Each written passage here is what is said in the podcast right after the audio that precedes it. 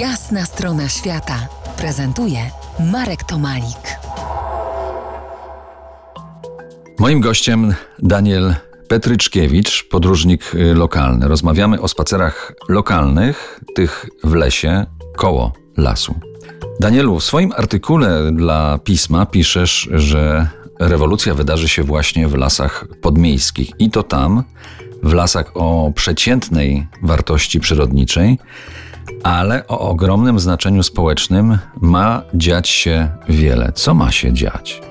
Ja myślę, że trzeba zacząć od tego, że pandemia, jak się zaczęła, to uświadomiła nam jedną bardzo ważną rzecz, że my nie jesteśmy w stanie funkcjonować w zamknięciu, funkcjonować w izolacji, w odosobnieniu, że tak naprawdę tego wytchnienia gdzieś od codziennego życia strasznie mocno chcemy i szukamy w naturze. Tak naprawdę chyba jedną z większych y, kontrowersji, która się działa w pierwszej tej fali pandemii, było to, kiedy zamknięto lasy i parki i nagle ludzie sobie uświadomili, że oto mieli taką możliwość, żeby w tych zielonych, często o czystym powietrzu, nie wiem, tam gdzie ptaki śpiewają miejscach być, a z tego w ogóle nie korzystali. I jak tylko otwarto te lasy, a nawet to się chyba mogę przyznać, bo ja byłem zawsze partyzantem i nawet jak te lasy były zamknięte, to jednak do tego swojego lasu chodziłem dalej.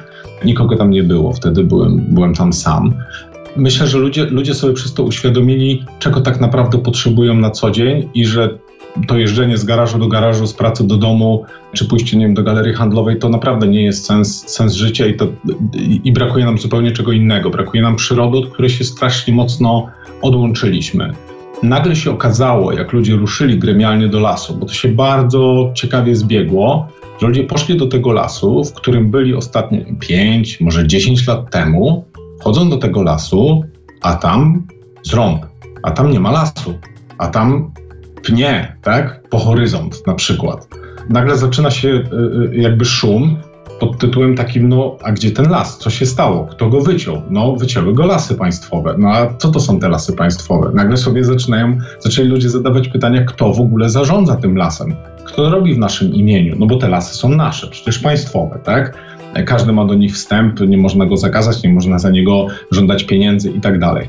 Pomimo tego, że wokół lasów y, sporo się działo aktywistycznie, no bo pamiętamy protesty przy wycince Białowieży, potem cała historia z zakazem tego sądowym ze strony Unii Europejskiej i tak dalej, no to tak naprawdę tym lasem się ludzie tak bardzo nie interesowali do momentu, kiedy go nie zabrakło.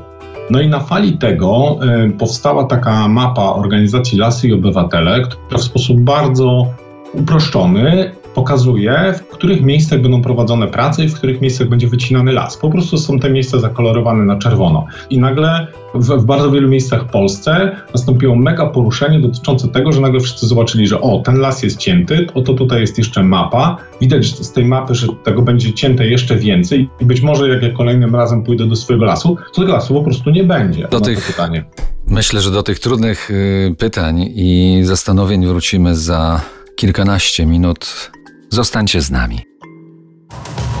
To jest jasna strona świata w RMS Classic.